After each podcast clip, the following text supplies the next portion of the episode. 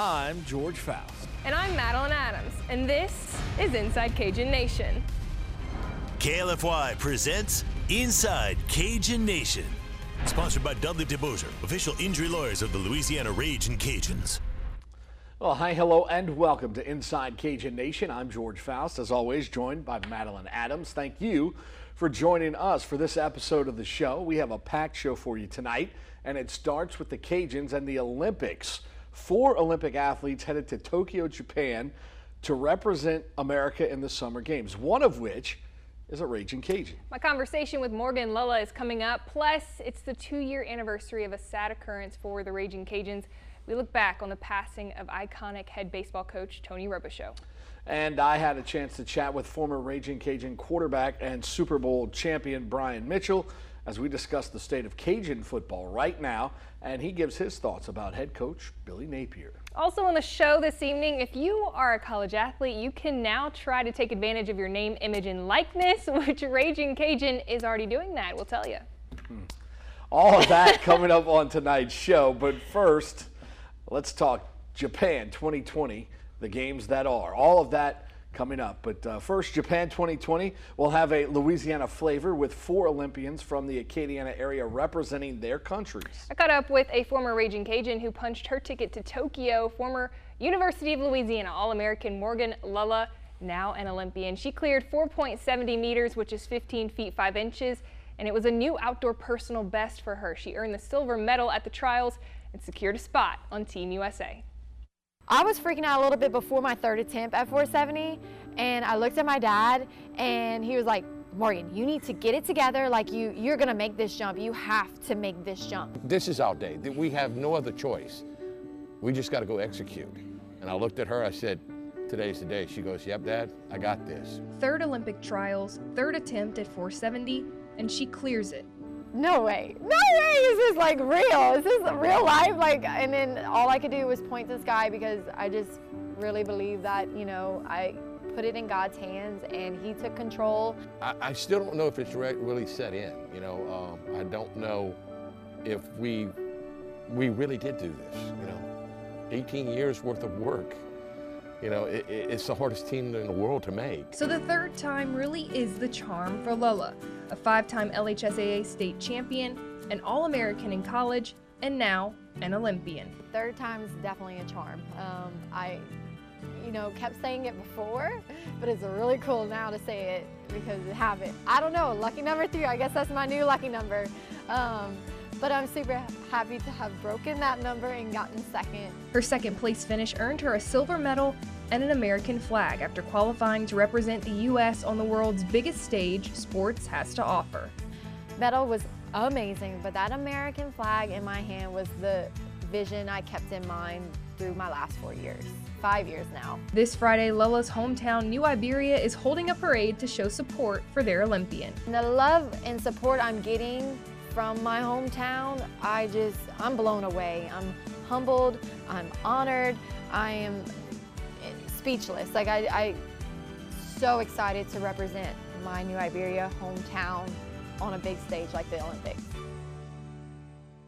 All right, so Morgan is one of four local Olympians in this year's events. On the men's side of the pole vault competition, one of the most heralded pole vaulters in the world, Mondo Duplantis, will be in the summer games. He'll compete for Sweden, but of course he prepped at Lafayette High and competed at LSU in college. The U.S. trampoline team has two slots, one for the men's and one for the women's team. Both spots filled by Lafayette trained trained gymnasts Nicole Ahsinger and Alexi Shostak.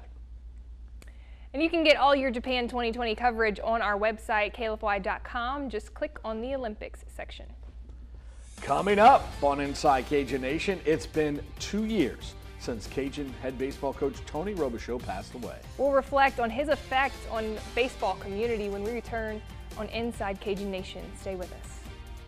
This portion of Cajun Nation is brought to you by Lafayette Coca-Cola Bottling.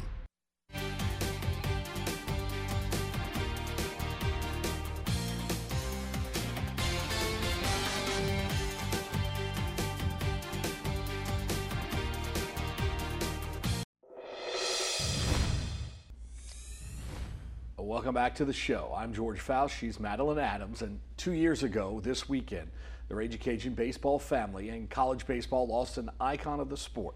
Raging Cajun head baseball coach Tony Robichaux had passed away. Coach Robichaux meant so much to so many, no matter who you speak with. If they came in contact with Coach Robe, they had a story to tell. And Madeline, Coach Robe could captivate a room with his storytelling. And whether you met him a few for a few minutes or you knew him for a long time, you always came away with the sense that you could count on him if you ever needed something. Absolutely. His on the field record was quite staggering with more than 1,100 wins. But that wasn't what Coach Robichaux was about. He was about coaching the whole person, making sure he was developing the man, not just the ball player. He would get his point across with witty little one liners and they stick in your head forever. And I can tell you numerous occasions when he would come to the studio for a 10 minute interview, and two hours later, we were still talking about family, Cajun cuisine, or my son's baseball adventures. His gift was his ability to listen and make you feel like he was invested in whatever you were telling him. I had the honor of talking to him in a public format the Thursday before his passing. In an interview, we discussed a lot of things from what it means to be a coach to what type of uniforms the Cajuns would be wearing in 2020. I miss being able to chat with him and hear his sound advice. And with that in mind, I got a chance to listen to him one more time. Uh, and we figured it would be good to hear and uh, his just his take of what's ha- what it was to be a coach in his life. His part, here's part of that final interview where he talks about impacting players and what his job as a coach is. And I think that's the whole key with longevity is you got to be in it for the kid and you got to be in it to give him something more than just baseball. I think he's just playing baseball with you through it, but I think you have to turn him into a man through it. And I think that's what you keep hearing about Mike Martin. And I think the coaches that have been in the game for a long time, I think that's what's uh, you know sustained them is that you've got to be on something that's not fleeting. A baseball game's fleeting; it's going to be here today and gone tomorrow. But developing him to a man, you know, that's rock solid. And that's something that you you preach in your program a lot. I know because uh, you're not just coaching the player, you're coaching the person uh, as well. And, and the, I guess when you when you look at uh, some of the guys that uh, you've coached, they talk they talk about Mike Martin and just listen to some of the interviews. Mm-hmm. They talk about how not, uh, you know what a great coach he was, a mentor, but not just because he was their baseball coach. And I think some of the guys feel that way. Many of the guys feel that way about you as well. Well, I think that's important because in the Bible it doesn't say that you got to be a, a baseball player, but it's clear what kind of man you need to become. And if you talk to pastors that pastor men over to the other side, the three questions that always come up are was I good enough husband? Was I good enough father? Was I good enough man? So let's just drag those to the front and let's, let's teach that. And I think that's going to prepare him probably more than baseball will. When you uh, approach a, a, practice, a game, or whatever it might be, do you plan out what you're going to say to them because a lot of times uh, you know you have these these what we call robisms that uh, I think I don't know if the media gave you that uh, that title or if that's something you have but but you know keep the blinders on the mule uh, th- mm-hmm. things like that. How, how does that come about and why why does do you feel like those are effective tools of coaching? Well they're not really pre-planned as much as they are. Um, you have to kind of coach uh, in snippets. You don't have you get so much time in a practice. And so the, the big thing you want to do is get something to them quick and get something to them that they can hopefully remember. And they're good at remembering stories. And if you if you speak to that way in them, I got guys 10, 15 years from now still quote robisms, right? but but you know, and, and, we'll say something like to them, you know, hey, you, we, we need you to get tougher. Iron sharpens iron. Uh you can't sharpen a knife, you know, with a paper plate. And so off goes aerobism when yet yeah. it's all you're trying to do is give them an analogy that today's going to be tough, tough on tough because you you know you can't sharpen iron with a Kleenex, and so uh, those become robisms. A thoroughbred, not or a, loaf of bread. Thir- don't be a be a thoroughbred, not a loaf of bread. Exactly. So we we got a, a bunch of them. You know, you can't you know push a car up a hill with a rope, but you can pull it. So so again, th- those are just used to to just try to get them a mental image of, of right. you know.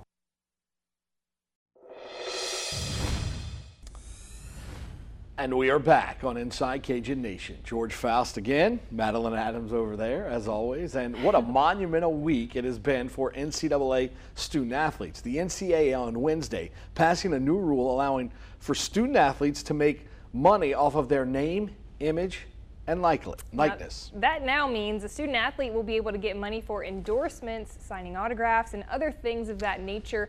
One of the first ever name, image, and likeness deals is in the country is done, and it's Raging Cajuns quarterback Levi Lewis who is the beneficiary. Lafayette Travel enters into an NIL agreement with Levi Lewis, UL senior quarterback. Levi will promote its Eat Lafayette campaign, showcasing the area's locally owned restaurants. And as a part of the agreement, Lewis will act as an athletic ambassador, visiting 10 locally owned restaurants and leveraging his role as a social media influencer to encourage others to join him in participating in the summer long Eat Lafayette campaign. Now, Levi says, quote, I'm excited to announce my first partnership with Lafayette Travel and Eat Lafayette to promote our area's locally owned restaurants. Blessed to represent the world's best cuisine in the Acadiana region. The culture is real. It feels great to be leading the way in this brand new NIL reality and showing what is possible here in Lafayette. The new rule allows student athletes to start making money right away. Here's why. Governing bodies in all three divisions today or this week adopted a uniform interim policy suspending NCAA name, image, and likeness rules for all incoming and current student athletes in all sports. That's while opening name, image, and likeness opportunities to student athletes. The policy in all three divisions preserves the commitment to avoid pay for play and improper inducements tied to choosing to attend a particular school. Those rules remain in effect. NCAA President Mark Emmert said in this statement, this is an important day for college athletes since they are now, all, since they are now able to take advantage of name, image, and likeness opportunities. With a variety of state laws adopted across the country, we will continue to work with Congress to develop a solution that will provide clarity on a national level. All right, moving on now. Hey, if you for, don't get to see the whole show or you just want to listen to it again, we have exclusive coverage of the Raging Cajuns right here on Inside Cajun Nation, Sundays at 1035. Now, you missed something, we've got you covered though, right, Madeline? That's right. Check out our Cajun Nation podcast. We recap the show and talk everything Raging Cajuns and a whole lot more and much more ahead on Inside Cajun Nation. George Faust, you have a conversation I with do. a former Cajun quarterback NFL special team savant. That's it. Brian Mitchell. He talks about the future of Cajuns football, where he thinks it stands. That's coming up after the break. You do not want to miss that conversation.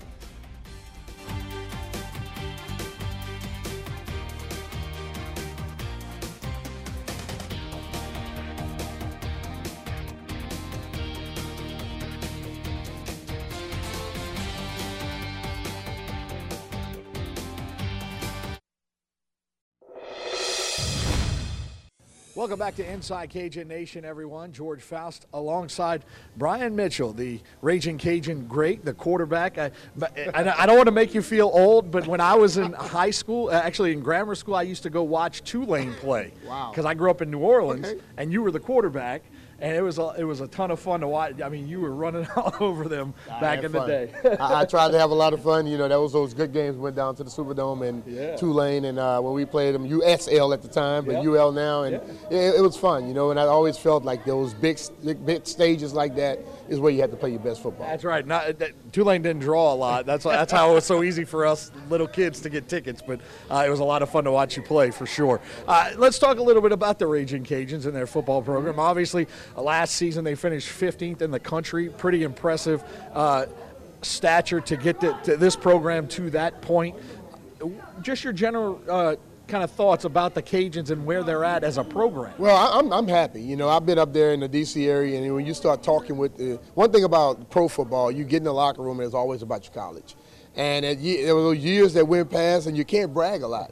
But over the last few years, you know, I still am good friends with a lot of guys, and they have given me a lot of bragging rights. You know, I get to watch them on TV a good bit now. When they started getting ranked in the top 25 and things of that nature, it makes you proud. You know, it's uh, you know, I came here in 1986 and felt that we wanted to start something that can be something big. And Coach Napier is coming here now, and they really are playing some great football now. So I'm hoping this year they go out and just hit the ground running like they did last year. Yeah, it's, it's been impressive to watch. Do you think, like, it, uh, this just popped into my head. If you were playing quarterback now, uh, would you have an opportunity to play as a starter? You- you- In the league? Yeah. I, I think I could have, you know, but the whole thing about me, like I've always told people I'm a football player, you know, and uh, the way it was back then, they wasn't looking at the shorter stature quarterback, but you know, I've always played football, you know, whether I run the ball or not. I got to the NFL, I never returned a punt or kick in my life.